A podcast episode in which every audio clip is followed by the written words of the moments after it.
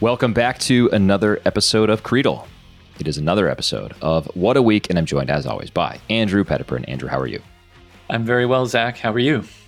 Also doing very well. Uh, as you know, I was in the office today in our Chicago office and had to had to sprint home on a train. Walk. It was more of a brisk walk, brisk walk to the train, so I wouldn't miss it, and then brisk walk from the train station home, so I could make it in time for us to do the recording. But I made it. We're here in one piece and ready to go. That's just the kind of guy you are, man. You just go the extra mile. well, I don't know about that, but uh, yeah, it was just an, as you know, it was an unexpected, uh, unexpected visit today, complicated by an unexpected trip next week, and so you know the domino effect. One thing led to another. Ended up having to go to the office today and knock out some stuff. Got it done, and here we are. So, but I'm glad to be with you. How are you? How are things uh, where you are? Things are very well. I'm preparing to go on a trip to London, as I was just telling you before we started recording, which is a yes. big deal for me. I haven't been back to England since 2004.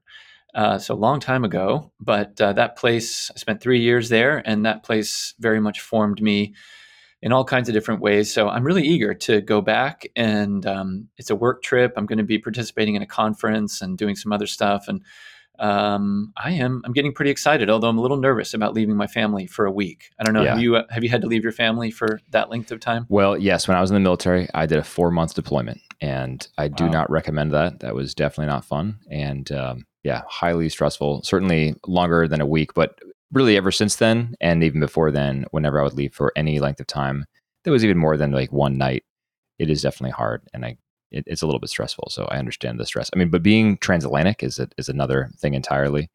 So you know, a work trip we fly from Dallas to Chicago, for example, is not as significant as Dallas to London. So yeah, my right. prayers with your family for sure. Thank you. Yeah. Now you you studied in Oxford, obviously, uh, graduate school. Uh, when you were in mm-hmm. Oxford, did you spend much time in London? Is it a city that you're very familiar with from your time there?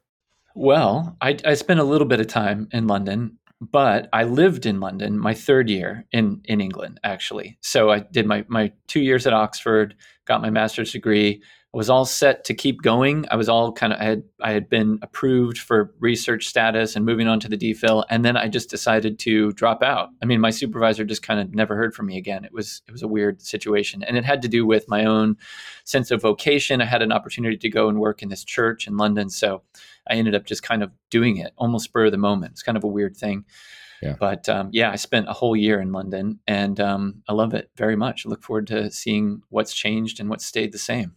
Yeah, I, I certainly I haven't traveled as widely as I as I you know have wanted to, but I've traveled fairly widely around the world, and London is my favorite city that I've ever been to.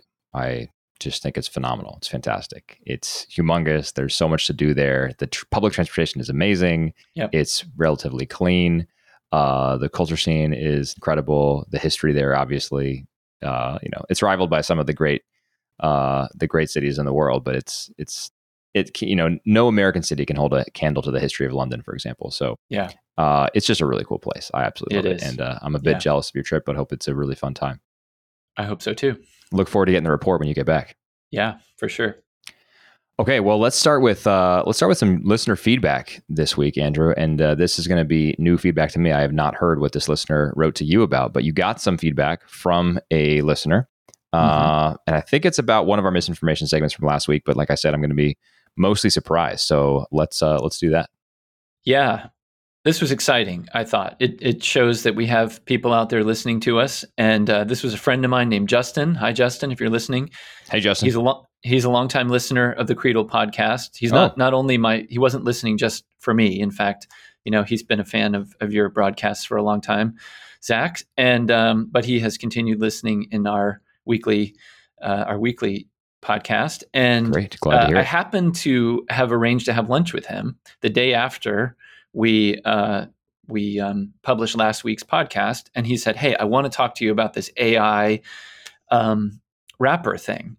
So, to catch our listeners up, if they didn't participate in last week's show, you shared an article called "Capitol Records Cuts Ties with AI Generated Rapper FN Meka Over Racist Stereotypes." That was one of your uh, misinformation articles, and it turns out that it was true that you know uh, you were trying to stump me on that one, but it's true. There's an AI rapper. Well, we in our discussion, Zach, we got into this a little bit, and Bobby Mixa was with with us last week, but we got into this a little bit that you know, obviously the the big story, the lead, right, is the kind of the racist part of it in a way, right? Like you, you know, there was kind of this like um, I, I read the article again, and it talked about how this AI generated, you know, this AI generated rap included. Um, it said it perpetuated some black stereotypes, and it even used the N word, right? And this is like AI generated, and so people, rightly so, got kind of upset about this. But this friend of mine brought to my attention something we touched on a little bit when we were discussing the article but he really he really wanted to go further with it and i i really loved what he had to say namely that there's just this much bigger problem right the whole idea of a computer creating art yes and we again we touched on this a little bit but he you know he had some really good points that he made to me in our conversation and that he shared with me in a text after that just kind of saying we really need to be heralds of the kind of the good news of art in the sense of art needs an artist that mm. you know that it is a part of our nature as creatures of a creator that we desire to create. That's what art is all about right? That there's a there's a will behind it. Like even if it just looks like splattered paint on a canvas or something like that it is it is like attempting to express something that is unique to the human condition. Um, so you know he talked about uh, this friend of mine talked about how art captures reality. In some respects that's what we're trying to do. And so if it's artificial intelligence if it is sort of by nature not real then it is incapable of expressing a participation in an appreciation of a critique of whatever it may be of reality right mm-hmm. Uh, so I thought all of that really hit the mark. But then he made one point at the end, and I'm just going to read this this part of of the text that he sent to me to express, um, I think, something pretty. These profound. are his words that you're about to read. He's, he, yeah, these are his words yeah. right now that I'm about to read. These are my okay. my friend's words. Um, here's what he has to say, kind of in conclusion. I wonder what what your take will be on this, Zach. He says. Ultimately, this is a horrifying vision of the world put forward by tech billionaires and multinational corporations to automate everything, mm-hmm. eliminate the human element, to build a world where every aspect of life is about efficiently creating a product that you will consume. They don't want people with dignity and agency, they want consumers. Human flourishing, he put that in quotes, human flourishing for these big tech companies looks like the fat people on the spaceship in the movie WALL-E. Just scooting around in their space space vessels, slurping down space slop, and binging Netflix and Hulu, and listening to AI generated SoundCloud rap until their hearts explode. I thought that was a really nice Love addition that. to Love that. Yeah. the conversation that we had. Uh, I I have not seen the fat people on the spaceship in WALL-E. I've never seen the movie WALL-E. One of the oh, of you the, must. That was that was. Is it good? Is it worth it? I I think so. Yes. Okay. I like it. I you know there was a time I don't know when WALL-E came out, but there was a time when I watched every Pixar release every year religiously, and then I think somewhere around The Incredibles, I was like, yeah, I could probably take or leave, take it or leave it for these, and then few years ago I was like, yeah, this is just not the same, not the same that it once was. But anyway, I digress. Have not seen WALL-E, uh, but Justin's depiction of uh, Justin's characterization of the idea of human flourishing for the you know, sort of tech oligarch, for the modern businessman uh, or businesswoman is, I think, painfully accurate and disturbingly accurate. That that is certainly they don't they don't they don't look at us as human beings. They look at us as consumers. That is the entire ethos of uh, the tech industry to maximize eyeballs in front of screens. Um, that's why I mean, even even linguistically, as Justin correctly points out, we're users uh, we're consumers. Mm-hmm. Um, so consumers are used. Consumers are a word that's used in you know big market studies, and then users are is normally the terminology used in the internal docu- documents of businesses that are trying to maximize essentially eyeballs in front of screens. And that's all it is. I mean, that's what matters. It's how many people can we get in front of the screens. It's especially so in the advertising industries. And that is the case for Google. Google is just built on a giant ads network. Uh, and it is also the case, people don't realize this, but for Amazon, I mean, Amazon is serving you ads all the time. Every time you see a sponsored post in, Amazon, in, in, in an Amazon search result, which is pretty much every time you search for anything on Amazon, that is advertising. So Amazon has a giant, uh, you know, mostly in-house advertising agency already, and it serves you ads. Netflix just announced that they're gonna they're gonna launch a, an ad-supported tier Uh, and I was just just seeing today there's a report that they're to be able to charge you know double what what cable TV charges for commercials on a cost per thousand impressions uh, basis uh, because they can because they have the people who are uh, as Justin describes you know fat and just eating eating the uh, mass produced food and watching the mass produced uh, the mass produced stuff. Um, yeah, I love that. I love that uh, summary, and I think he's right. We did touch on it. You're right. This sort of this idea of the the problem of uh, digital digitally created art, and I think I mentioned that I've listened to a couple of AI songs. You know, you click one of these like BuzzFeedy type articles. It's like you won't believe an AI made this song, and it's just like it just sounds horrible. Uh, and I, my response was basically, yes, I 100% believe that an AI wrote that song because an AI doesn't have the consciousness to recognize what is beautiful. Right. Uh, so I had literally never heard of this FN Meka quote character. Uh, Avatar is what it really is.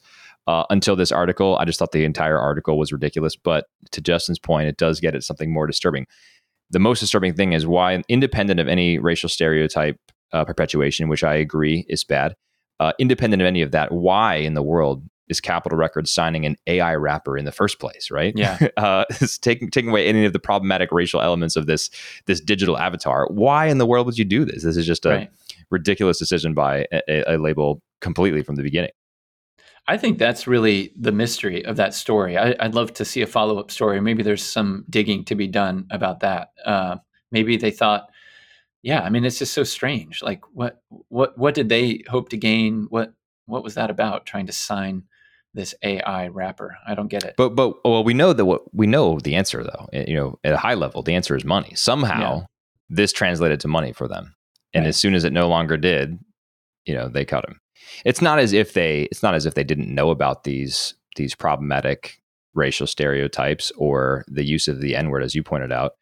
Uh, no, no label signs an artist without listening to that artist's catalog and saying sure. like, "This is this something we want." It was only after the backlash started that they were like, oh, I guess we can't make the money we wanted to make. So we're going to release a big public apology statement and yada, yada, yada. And it was a, obviously a giant PR disaster for them in the end. But yeah, it's all about money. That's what it is. Yeah. Well, uh, it actually ties into our close read today, uh, but does. we will we'll get to that yeah. after misinformation. Any other any other comments on Justin's uh, feedback or reaction to what we had last week? I think that's it. But uh, it's great to get feedback. And uh, one of the things I, I look forward to is uh, coming back to some of these things that we've talked about. And I think the misinformation section is an interesting area for us to kind of tease out just little bits of, of information or stories and then think about them some more and then maybe come back to them or receive some feedback and react to them for that reason. Yeah, completely agree uh, I really I'm enjoying the misinformation segment. And I, as I was looking at my computer prepping for uh, preparing to give you the first one here, Andrew, I just saw a uh, a tweet from a friend of mine from about a week ago, eh, maybe a few days ago. I guess it's a few days ago. Uh, Dan Hitchens, do you know Dan? Yeah, a little bit. Yeah, okay. I do know Dan. So Dan was a friend of mine in Oxford when we were studying there. He was getting his DPhil in English. He's a Samuel Johnson scholar. I don't know if you know Samuel yes. Johnson or have read much mm-hmm. of him. I've not read much of him, but I know about him a bit through Dan. Uh, Dan's just a great guy, Catholic convert, and uh, I agree. I, I, I love Dan. Mm-hmm. But so, uh, so uh, this is not going to be misinformation because I'm telling you exactly what it is right now. But uh, honorable mention, we'll call it that. This is an honorable mention for the misinformation section. Uh, the Guardian published an article by a guy named Peter Young, and Peter Young wrote that this uh, this woman, I'm guessing this is a uh, Vietnamese name, Nguyen Thi Phuong Thao, and I'm probably butchering the pronunciation, but Peter Young writes that this woman will be the first minority woman to have her name on an Oxford college.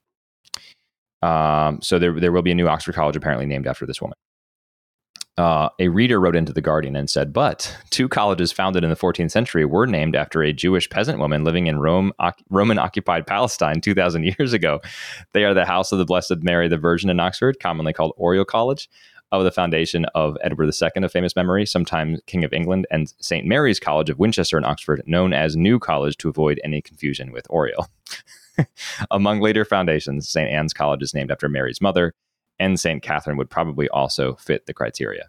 I think Since Mary she, Mary Magdalene would as well. My college, yeah, Magdalene. Yeah, that's a very very good point. Yeah, yeah. So uh, to the Guardian's credit, they published this letter, but I thought that was just a fantastic, uh, fantastic um, piece of the, the, what. How I would have prompted it to you is something like, uh, you know, true or false. The uh, Oxford has announced that it will name its first uh, college after a uh, a minority woman, and that that would obviously be, be false, That's false. as uh, Stephen. Shaw has pointed out. Okay, but I actually don't know who the person, the the Vietnamese woman is who I whose name I read. I'll have to do a little bit of digging on that. Mhm. Okay, let's see. You ready for your misinformation segment here, Andrew? I am ready. Let's do it. We have, I don't think we mentioned this to the listeners. We've streamlined this rather than me giving Andrew three and Andrew giving me three. We're just going to rotate every week. I'm going to give Andrew three today. Next week, Andrew will give me three. So let me figure out the order that I want to do these, Andrew. Okay. I think I've got it. Misinformation, item one. In a recent profile in the online magazine The Cut, about Meghan Markle. Uh, the writer was describing a story or telling a story from Meghan in which, quote, Meghan recalled a moment from the 2019 London premiere of the live action version of The Lion King. Quote from Meghan, if this is true. I just had Archie. It was such a cruel chapter, I was scared to go out. End quote. And then the writer describes a cast member from South Africa pulled Meghan aside. Quote, he looked at me and he's just like light. He said, I just need you to know when you married into this family, we rejoiced in the streets the same we did when Mandela was freed from prison. Okay. So there's item one. Okay. Meghan Markle tells a story to her profiler of how someone pulled her aside and said, When you married into the British royal family, we celebrated like Nelson Mandela was freed from prison. Okay. Okay, that's item one. Item two. In California, which is undergoing a massive heat wave right now as we speak, uh, prayers up for our California friends. Uh, one response from the state has been that they have encouraged people to not run their large appliances for too long and to not charge their electric vehicles. Uh, this action coming only days after announcing that in 2035, gas vehicles will be no longer able to be sold at all in the state of California. That's item two. Okay.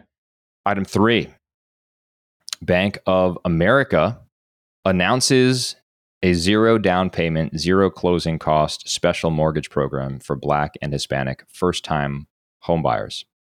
Residents in select Charlotte, Dallas, Detroit, Los Angeles, and Miami neighborhoods will be the first to be offered the program, which is limited to, as I said, first time Black and Hispanic homebuyers. That is item three of misinformation. That one from NBC News. Okay. What do you think is the misinformation here, Andrew? All right. Well, I believe that the first one is true, and I would like to discuss that further. Would you like? Would you like to? Well, I I heard the story, so I Oh, okay. unless So you you, have have, you have unless up. you have like um, slipped something in there, which you may have done um, to deceive me. I believe I believe that that is true, and um, that is just an astonishing thing. I mean, okay, if somebody says something like that, just in kind of a you know, I don't know, a moment of enthusiasm or something. Okay, you you know, if you're Meghan Markle, you just sort of take take it and move on. But to kind of broadcast that um, is is pretty wild, I have to Yeah. say. So Yeah, uh, yeah, I agreed. believe that one's true. I don't know if you have more insights you want to share about that. Uh, it is true. Uh, that is the insight I will share right there. Um, the the funny thing to me after that excerpt that I read, the funny thing to me is the, the quote from from Meghan Markle ends, and then is she still Meghan Markle? Did she take last name? I think she's Markle, but I'm, what what what is what last name would she have taken anyway? Windsor? I don't know. I, Interesting. yeah, I guess. I guess the Duchess of Windsor is. I, once saw her, uh, actually I once saw uh, Prince Harry in his uniform and it said Wales on his interesting. which I, I thought was weird that it would First maybe if name it was Prince, brother, middle name of. but he's not even the Prince of Wales, That's, right? Yeah. I don't I don't get it. Maybe it was his Yeah. brother. Maybe I'm wrong. Maybe one of our listeners knows the answer to this. Because uh, it's it's William is the he's Duke the prince, of. or and he's not the Prince of Wales yet either. But their dad Charles is the Prince, of, Wales, so maybe that's why it's Wi- Wales. Okay. Yeah, last name Wales. I, I really don't know. I, I don't so know. I think I think she- I think she still I think she still goes by Meghan Markle, Yeah. but more frequently the the Duchess of Windsor. Is that right? Is that the royal title? I think it's Sussex, isn't it? The Duchess oh, it is Sussex. Sussex. You're right. Yeah, you're absolutely right. It is Sussex. It's Cambridge. Um, uh, uh, William and Kate are Cambridge, and I think Harry and Meghan are Sussex. Unless... You're absolutely yeah. That's that's right. It sounds okay. much more correct to me. Uh, we're such Americans, Andrew. Just trying I know, to, trying Even to, though we've lived in England, it's like trying to parse know? out the royal party titles. This is great. Uh, so the funny thing is, after that quote from Meghan, the profiler, the, the writer goes on to say, "Of course, she knows she's no Mandela, but." but, but, perhaps even telling me this story is a mode of defense because if you are if, because if you are a symbol for all that is good and charitable how can anybody find you objectionable how can anybody hate you right really remarkable I mean, it's like, yeah, I mean, it's like she might as well have said, you know, one time this person said, "You remind me so much of Jesus," yeah, exactly. or something. I mean, what? Where do we stop? Uh, yeah. Uh, with the analysis that, that that journalist put on it. Amazing, wild story. You know that they're going to have a reality show, by the way. Apparently, William and really? Or, I mean Harry and Meghan. Yeah, wow, I've heard this. I am I am a, a, you know pretty typical American to think in that I mostly tune out everything about the royal family. So when there was that whole kerfuffle between uh, mm-hmm. between the Duke and the Duchess and the rest of the royal family. I really was pretty tuned out on it. But most of the things that I've seen about them uh, do not really commend them. Uh, do, you know, do not really reflect well on them uh, ever since the departure. So uh, the fact that there may be a reality TV show built around their life is completely ridiculous to me. Pretty much. Um, yeah. Anyway, I have no further comment on that, but it is true. So now you're down to the uh, the California one and the Bank of America one. Okay. Um, I'm going to say that the third one, the Bank of America one, is true. And I'm going to say somehow that second one about, I mean, the second one seems true, but I'm just, it seems sort of too true. So I'm going to say the second one's false, the third one is true. And you can explain to me how I'm right or wrong. Yeah, there's strategy involved in my choices here, mm-hmm. Andrew, because I, you know, sometimes sometimes you think that the sort of too believable one has to be false and the too unbelievable one has to be true, but it, it actually, in fact, the California California one is true in this case, okay. and the Bank of America one is false. But I've, I have more things to say about each of those. So the we'll start with the uh, the California one. So yes, just a couple weeks ago, I think California uh, passed a ban that will that will come into effect in 2035, 2035 on gas vehicles. My understanding is that the ban is not on those vehicles being driven on the roads, but on uh, being sold in the state. The sale of new ones, um, yeah. That is my understanding, yes. And then the heat wave comes, and the California power grid is in bad shape. People people give Texas a lot of grief over its power grid. You live there, you would know better than I, mm-hmm. but uh, I think a lot of that's warranted. The power grid does need it's in desperate need of modernization, but the same is is true in, in California. So when these hot days come on and everyone's running their AC full blast, uh, it really strains the power grid. And California is trying to take steps to limit the effect of that. Uh, and so one of those is telling people to keep their thermostats above 78 degrees. Another one is don't don't uh, plug in your large appliances if you don't need them. You know, don't, don't have empty empty refrigerators running. You know, don't run I don't know com- air compressors and whatnot. And don't charge your electric cars. but the irony is just amazing, given that you know, just a couple weeks ago, they said we're not going to have any more gas cars ever in the state starting in 2035. Also, by the way, don't charge your cars; it's going to take too much energy, and we can't we can't sustain that. So, you would think that a proper policy, you know, a, a sensible policy, would say let's modernize our electric grid. Let's prioritize that so we can make sure we won't have the energy problems that we have now. And as part of that, let's modernize our our uh, our automobiles. You know, but that's yeah. not what has happened. So it does seem like with regard to cars that there's a certain a certain type of person who seems to think that that electricity is a kind of like magic manna from heaven or something like that if it's going into a car you know? Like get an electric car save energy. Well i mean right. the energy comes from somewhere. I mean yeah. and in fact if everybody's plugging in these electric cars that seems like it's going to be right. a pretty big drain on there's the a lot of coal being burned to bring the electricity to your tesla. Right. Right. Yeah Wow. Yeah, there's a there's a guy that I really like named Michael Shellenberger who wrote a book called Apocalypse Never. Mm-hmm. And he's a he described himself as, you know, kind of a dyed in the wool progressive and in fact an environmentalist. He's been an environmental activist for decades.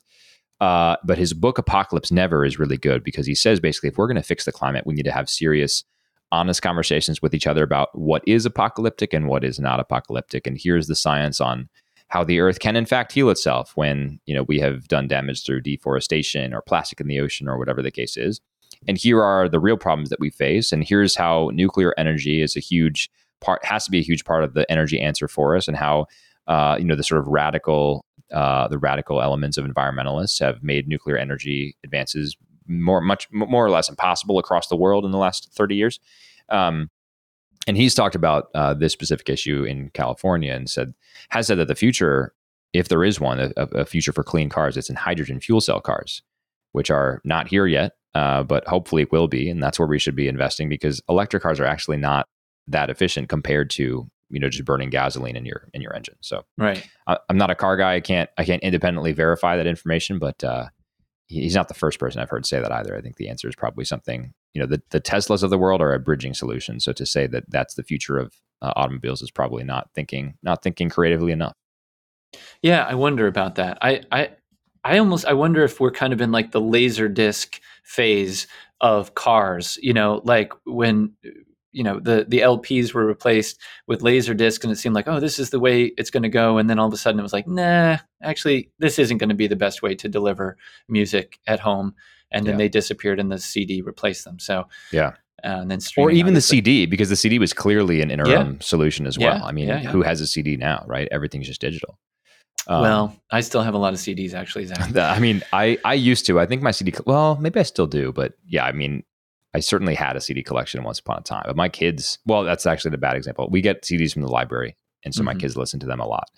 But most people I know who are our age do not do CDs. They just do you know iTunes or more more commonly. It's true. Spotify I do it too, and I kind of don't want to. I really yeah. love the ritual of like actually having an object and putting it on yeah. and looking at the liner notes and all of that.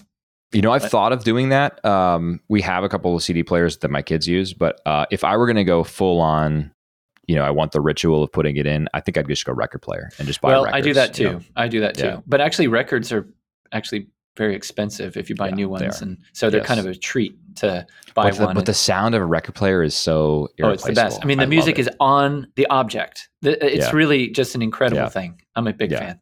Totally agree. It's not ones and zeros. It is actually literally physically encoded into the. Mm-hmm. Yeah, that's cool. Um, all right.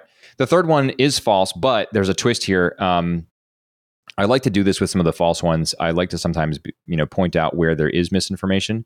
So in this case, this is an article from NBC News the as far as I can tell from Twitter screenshots that I see, the initial version of this article had this headline: Bank of America announces zero down payment, zero closing cost mortgages for Black and Hispanic first-time homebuyers. Um, very explicitly, and well, implying very heavily that this would be for uh, people of color only, right? The the real headline, the headline was later changed to this Bank of America announces zero down payment, zero closing cost mortgages for first time homebuyers in Black and Hispanic communities nationwide. So this is not uh, this this is clearly this is targeting um, communities where um, Black and Hispanic people live in majority Black and Hispanic communities. But this is not a program that is only open to people of a certain race. That would certainly run afoul of um, of civil rights law. Right. So they can't do that, which is a, a good thing. But I think this is also potentially a bad thing. I mean, it's it's hard. I'm not a mortgage specialist, and I haven't seen the numbers to to to um, be able to say if these are actually subprime mortgages. But we know where subprime mortgages get us, and that's the 2008 subprime crisis. So um, the best thing the best thing for people is to not charge them exorbitant interest. Uh, the there's nothing wrong with a mortgage uh, as long as it is reasonable and it is not you know it's not based on usury, which is charging excessively high interest. Right. But the fact of the matter is that the entire mortgage industry is built around excessively high interest, so that right. when you buy a two hundred thousand dollar home over the course of that loan, you'll pay hundreds of thousands of dollars simply in interest, which is just absolutely absurd. Right. So the there there are two problems I have with this. One, you're doing a disservice to a home buyer when you offer them a mortgage on terms that they very likely will not be able to meet. Right. If you're offering them uh, a uh, like this, you know, a, a, zero down payment term that then leaves them with a much higher principal uh, over the life of the loan, and obviously much much higher interest over the life of the loan. That's bad and actually disadvantages them. Um, and disadvantages them, disadvantages them in a way that perhaps they won't understand. Mortgage mortgage math is complex. I don't even fully understand it, right? Like I, I understand the basics that there's a lifetime of the mortgage. I understand there's a principal. You pay down your interest over time. There's amortization stuff. I understand the basics, but but mortgage math is complex and um, it's it's quite easy for a you know predatory loan officer to take advantage of someone with some eye popping numbers that you can get, you know, through discounted rates uh, your first year or whatever, and then it pops up, or you like an adjustable rate mortgage, for example. I mean, very simple to take advantage of people with this. So that's one possibility here. Um, and the second is simply that this program, I mean, I think this, the cynical view of this program, which I tend to take, is that this is really designed to just bring more and more people into the Bank of America mortgage ecosystem so right. that they can be taken advantage of. Because the mortgage system in America is pretty predatory already without it, without, you know, your individual loan officer being malicious. The entire system, the edifice is built on usury for sure uh, and is is pretty predatory um, in general. So this is overall a bad thing. Although Bank of America obviously is treating this like you know they're they're patting themselves on the back that they're anti-racist and all of this because they're you know wrapping more and more um, people in Black and Hispanic communities into their uh, exorbitant uh, mortgage system. So that is my problem with it. Yeah, I think I share your concerns. I am I know even less than you do. I've had two mortgages in my life and it's all kind of witchcraft to me. So I uh yeah, that's yeah, that's interesting. Well, that is the conclusion of the misinformation segment, uh, Andrew. That is it. You uh, you almost got it. You I just you, you, you you thought a little bit too hard on this one. It was the, obvious answer was in front of you. It's tough. I'm going to um, get in your brain eventually, Zach. I always tell this with one, my kids. One like, days. I tell them, you know, how to succeed in school. I was like, I always did well in school because like I could quickly figure out what what the teachers wanted. You know, yeah. you just get in their brain and then you succeed. I'm like, I'm gonna. That's exactly that. right. Let me get in yep. your brain, Zach. One of these days. Yeah. All right. Should we move on to our close read today? Let's do it. All right. So this one is uh, in Tablet Magazine. Um, I found it, and uh, Andrew, as you know, we were texting last night about this. It's called "The Great Debasement" by Alice Gribbin. And I started to read it last night. So I sort of read the lead, and uh, it was recommended to me in a newsletter that I get by Conor Friedersdorf um, called "The Best of Journalism."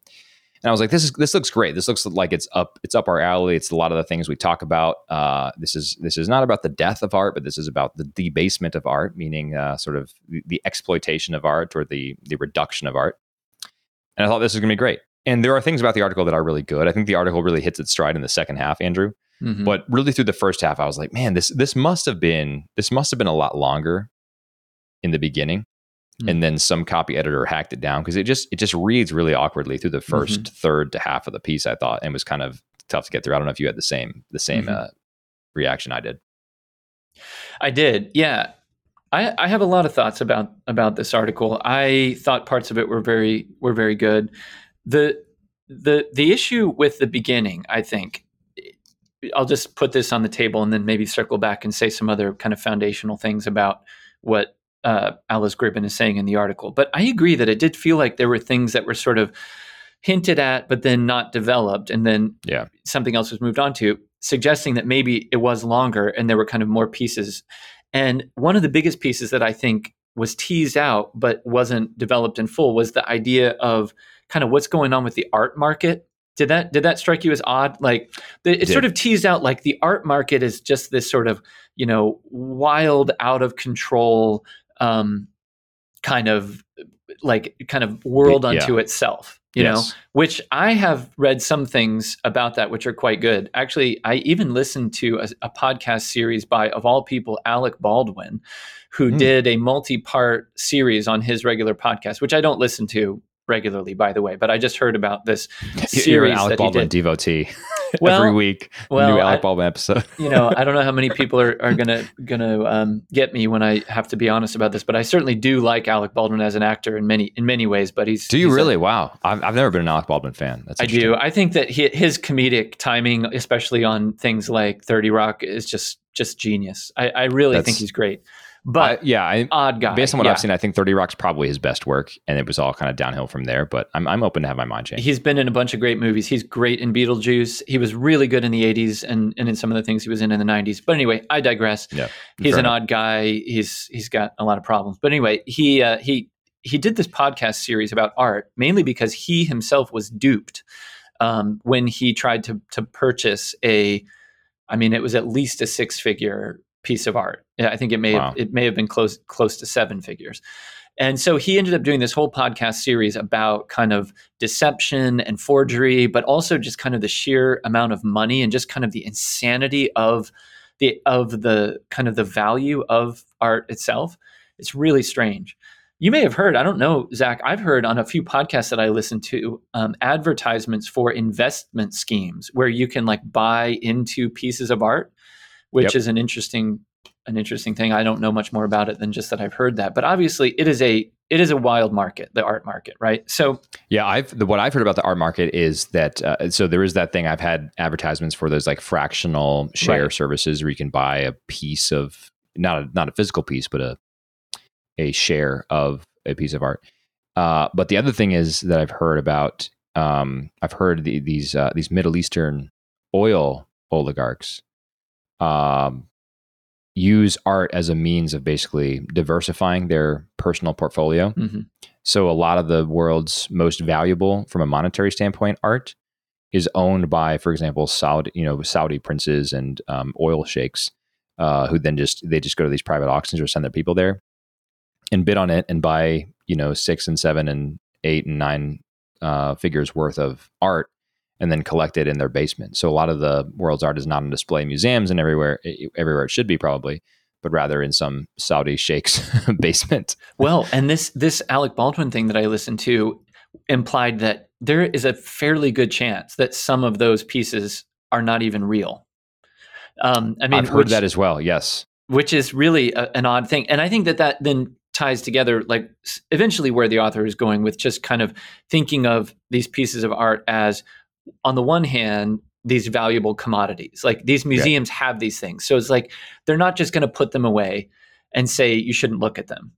Um, but they're full of all this like so-called problematic stuff, right? That then requires a kind of like um, explainer all the time, right? Right.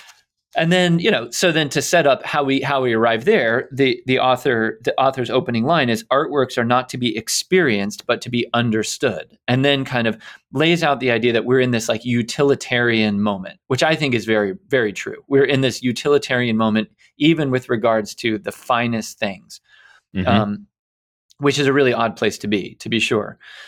Now, yeah, maybe you have well, some just reference about our, that. Yeah, our reference just real quick. Reference our earlier conversation about right. Users. You know, the, the uh, utility right refers to the use of something. So a user, thinking of one of your customers as a user, is a very utilitarian way of looking at your customer. Even Absolutely. again, yeah. Where our whole world is built around utility right now. Absolutely. And I, I want to get into the this utilitarian thing with particularly with regards to this like understanding part. I think that there's something and, and it actually ties to the to the conversation that we had about higher education, I think, to some degree. But I do want to flag one thing at the outset, which is I think that the the the author's statement here, artworks are not to be experienced but to be understood, is not entirely correct as an assessment of the way that we think about art nowadays. Because I Mhm. think equally true is the idea that art is only to be experienced and not understood. And one of the ways I think this is true, but I think it still plays into this same idea of like the commodification of art and to some degree the utilitarian nature of art, but kind of from a different perspective.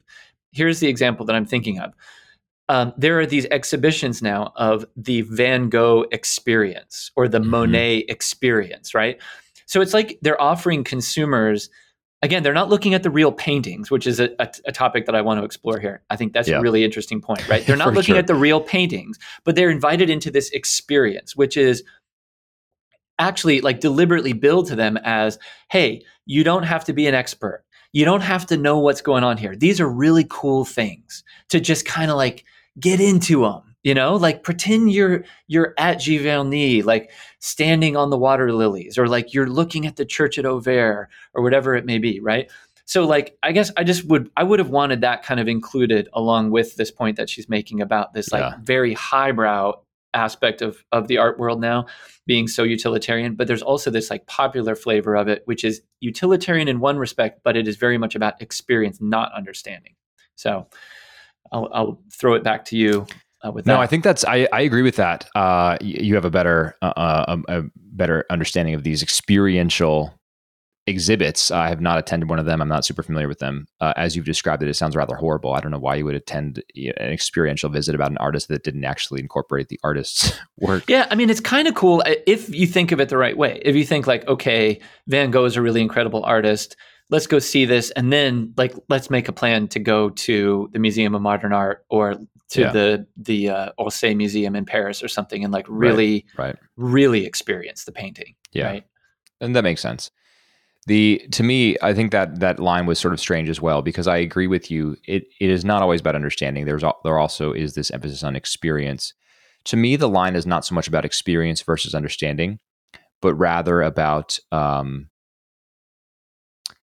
this actually goes back to our conversation last week about epistemic humility even in the face of great literature you know what can we learn from this literature so it's to me the line is about um, should should is artwork there for for us to co-opt or is artwork there for our instruction? Um, and I think that is that is really a better dividing line that the art that the author is talking about here, because she goes on to describe at great length this exhibit that I think was in I think it was in London, right? Yeah, I think it was at the Tate Britain. Um, and, oh yeah, that's right. Yep, uh, by uh, painter and printmaker William Hogarth, and she describes many of these pieces, but more more uh, cogently, she describes the exhibit itself and the exhibit's descriptions of these pieces. And almost all the descriptions were taken from academics, modern academics in either literature or art. In some cases, I think history. All of which had some sort of specialty in something very postmodern, you know, like, I don't know, sex and gender studies or um, anti colonialism or whatever. And, and it, it featured these comments on the painting, and every single comment, without fail, that she highlights here at least, is sort of reading a meaning into the painting that is, in all probability, very different from the meaning that the painter of the piece had in mind when he painted it. Yeah. And so there is this very intentional effort to co-opt rather than um, to sort of to sort of learn from.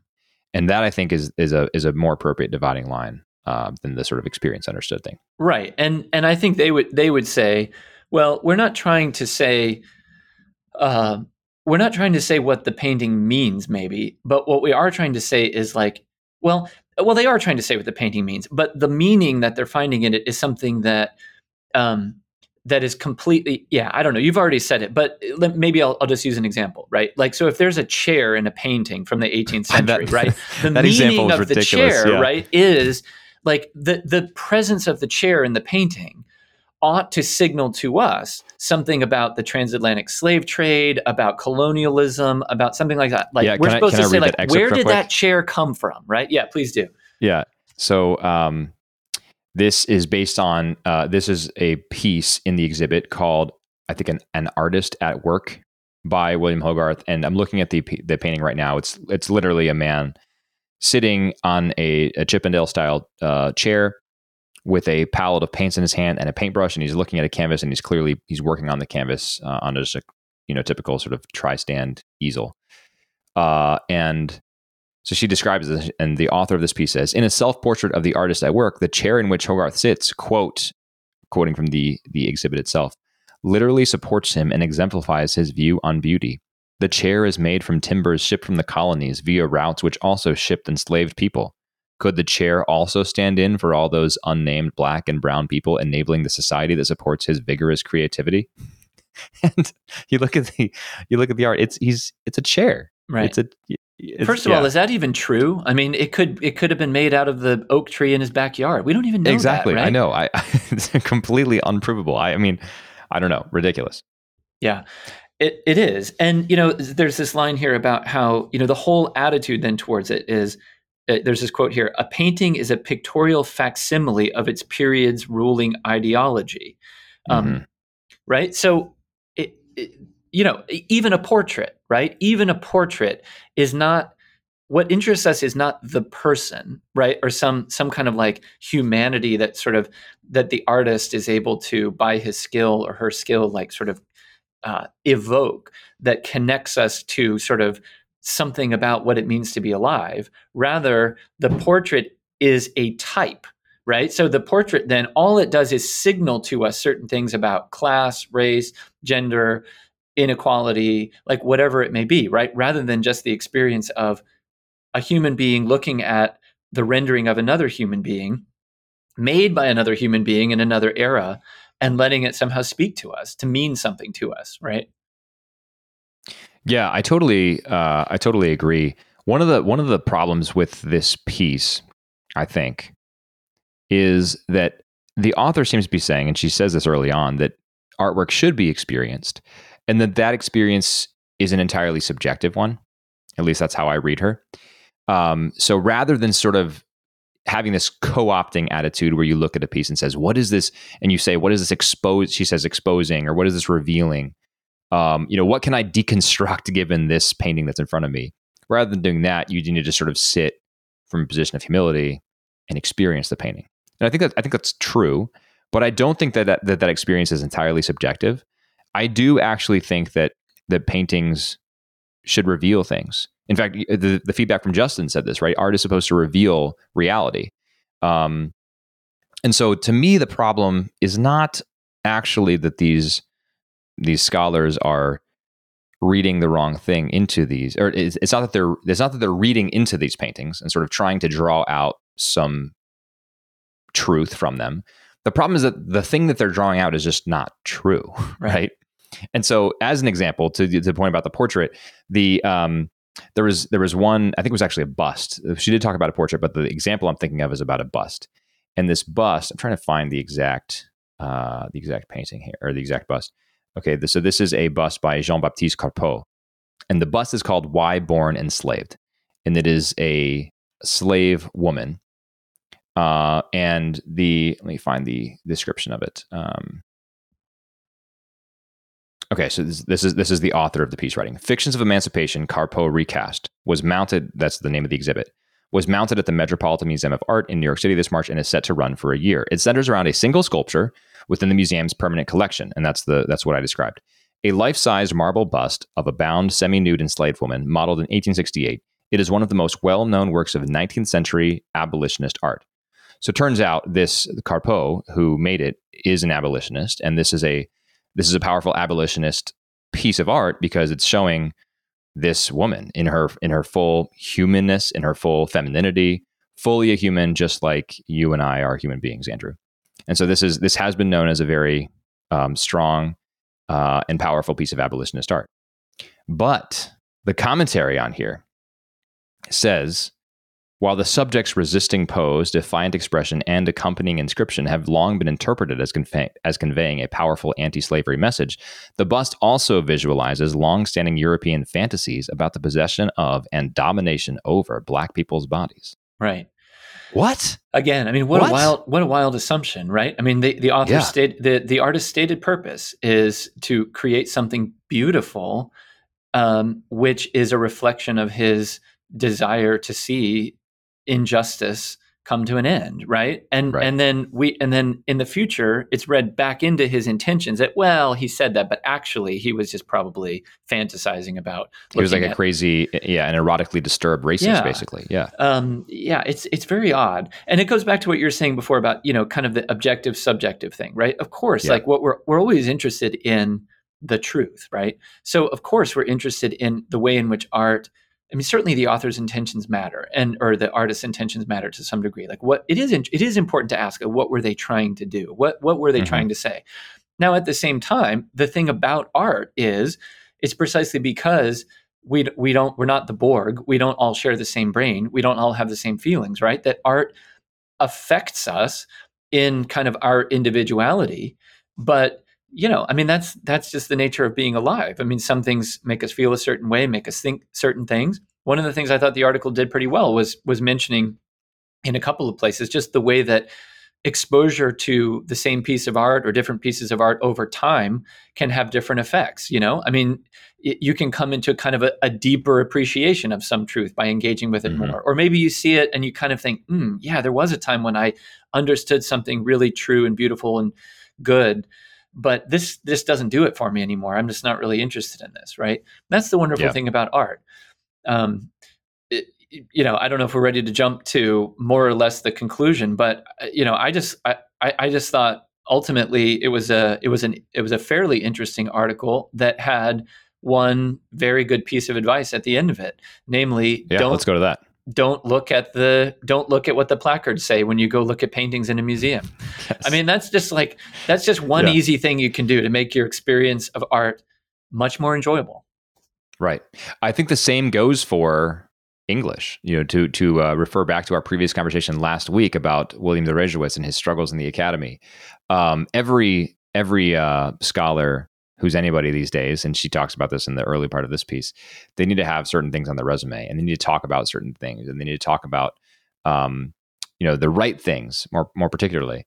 Uh, and so everyone ends up saying the same thing, and it's just you know how can I look at this piece of art and read in the most deconstructionist, uh, you know, Foucaultian, Marxist, anti-racist, um, postmodern interpretation that I possibly can, and that that will be then then I will have achieved originality, Yeah. uh, which is super obnoxious. Yeah, and there's a point. I think you're you're you're hitting on a point that is another thing that I think the article probably maybe did in an earlier draft flesh out more, but alluded to in ways that piqued my interest, namely the the uh, relationship between um, this this uh, sort of you know m- misfortune or you know th- this sort of debasement or whatever in the art world and kind of the collapse of the humanities in academia you know like i mean just literally like the lack of jobs like i mean we have Yep. these people with phds walking around and then you have this like art world that is so flush with cash so you have this like interesting interesting good point. convergence right it's like you have like Yeah. museums who need people with degree letters after their name to you know to describe what people are seeing and you know the, these are people who come out of the world who who say who, who have sort of a message you know i listen to this guy called the critical drinker he's a he's a film reviewer and a really wild guy in scotland but he talks about the message all the time in modern media you know it's like you're just watching something and you know just going along and then all of a sudden it's like whoa where did that like total total non sequitur about you know s this and that come from and this seems to be kind of what's happening in the art world too it's like the message above all, right? you know? Right. Yeah, it makes me wonder a hundred years hence what would be the interpretation of the Hogarth paintings. It would probably be something slightly different, you know. Um, Yeah. yeah, because it is it's it's it is the least interesting thing in the world, I think, to interpret a piece of art strictly on the terms, strictly on your own terms, and that's what all these people end up doing. So, I mean, I think the I think her advice is good. Don't listen to the experts. Again, my my problem with the piece is that I don't think that art is strictly supposed to be experienced. I think it is supposed to reveal. I think it is supposed to stir something in our souls. Uh, the problem with the art, the the examples she gives is just that these people are not letting it stir their souls in the right way. It's like they're it's like they're resisting, you know, and they have to impose their own terms on it. right on- on in, every in piece fact and in fact it's sort of implying that consumers of high of high art and high culture actually uh, they just want the right answer like they they actually kind of don't want to experience it um, Totally. they sort of want to know how they should think about it which is you know i, I certainly have encountered that with people's reactions to other things too films Mhm. you know politics whatever it may be right Yep. Yep. Absolutely right. Any further thoughts on this? Our close read for the day. i think that's all i've got Great, cool. We are now moving on to the recommendation section. I will say just briefly, you know, uh, loved getting the the feedback from Justin. Justin, thanks again for writing to Andrea with your thoughts. We would love to hear from anybody else who has thoughts on this. You know, what's your philosophy of art, for example? What did we miss in the Great Debasement? What would you add to the conversation? We'd love to uh, to read that on next week's show. So definitely send us a note if you can. Without further ado, though, Andrew, what's your recommendation for this week? All right, my recommendation for this week is this book by Joseph Ratzinger, which is called A Turning Point for Europe. I don't know if you've encountered this book. I have I've not read it, but I'm familiar with it. Yeah. Yeah, I had never read it, and I'm working on uh, one one of my projects. My book projects that I'm working on is about European film, kind of modern European film, 1990 to 2020, and I'm very interested in the way that philosophical and theological themes are explored in kind of this new European context after the Cold War, and then into kind of you know post 9/11, and then into Mhm. kind of all kinds of stuff that's been going on in Europe for the last 10 years, and be, and and where we are now. Obviously, it's a whole new thing with the invasion of Russia and Ukraine and stuff like that. I'm not really getting into that in my project, but I wanted to go back and look at what um, John Paul II, and then also what Ratzinger, uh, Pope Benedict had to say just about Europe itself during this incredibly tumultuous transition time. And this book, A Turning Point for Europe, came out in German in 1991. It was translated into English, I think, a, a couple years after that. But it is a really fascinating book, and I think still resonates, even though Europe has changed a lot since this book came out. I've heard it's quite prescient. It is very prescient. I mean, in a lot of different ways. I mean, and one of them is is is in a way that I think really has to be reckoned with, which is what to make of what to make of Christianity in a continent mm-hmm. that is inherently Christian. I mean, Europe. I mean, you know, you can break it apart. You can put it back into tribes. You can you can do something else with that massive land if you want to. But calling it Europe is founded on the identity of of Christianity. First Catholicism, yeah. and then obviously in a more fractured way after the Reformation. But um, Ratzinger really explores that profoundly in this in this little book, and he gets into other things too that that, as you say, are prescient. I mean, he he's he thinks about terrorism and drugs. He thinks about technology. He thinks about things that are going to be like real issues that he thinks like this new Europe is going to have to reckon with. And and at the end of the day, you know, he really says most of these problems are the result of a kind of longing for reality. A lot. It's a kind of. It's almost a kind of mystical. Um, the, the, the question is sort of more spiritual and mystical than it is kind of economic and practical yeah. and and geopolitical yeah. and stuff like that, right? So, highly recommend this book. I've used it for my work, and I really I've read every page of it with a pencil, and I think it is just terrific. That's great. I love that. Mine is uh, certainly less intellectual than that, but uh, but enjoyable. Um, this is a piece from 2013, I think. Uh, some of our listeners may have heard of Grantland. It was uh, it was a long form site that was attached to ESPN. It was not exclusively about sports, uh, and it ended up getting shuttered. And then its founder, Bill Simmons, eventually started the Ringer, uh, independent of ESPN. But this is one of Grantland's greatest pieces ever, I think, uh, by a guy named Brian Phillips, and it's called "Out in the Great Alone." And it is a very, very, very long. I mean, small book length um, profile of the Iditarod, the uh, the sled dog race that happens every year in Alaska. Uh, so you know we're you know we're in we just finished August. We're in September. Labor Day weekend's right around the corner. The weather will turn cooler eventually, Andrew, and uh, maybe some people can can enjoy thinking of cooler days ahead uh, while they read about the Iditarod in this uh, in this fantastic fantastic work. So bit of a non sequitur, but uh, I had forgotten to come up with a recommendation for this week, and I was like, I'll have to look at look at some of my favorite long form pieces done over the years, and this is a great one. So I have not read that. Would recommend that. Maybe yeah. I'll uh, print it out and take it on the airplane with me when I go across. the Yeah, you should ocean. for sure. I think you'd enjoy it a lot. So. That is it for this episode of What a Week. Again, if you uh, want to just send us some feedback, please do. Zach at credopodcast.com uh, or Zach and Andrew at credopodcast.com and we would love to read your feedback on the show. We're going to try to bring you a show next week. It's going to be a little bit tricky with uh, with Andrew's. Actually, I'm traveling as well next weekend, so we both have travel. We're going to try to get a, an episode out next week, so uh, you can expect that. And our apologies in advance if it doesn't work out. But um, thanks again for listening to another episode, and until next time, God bless you.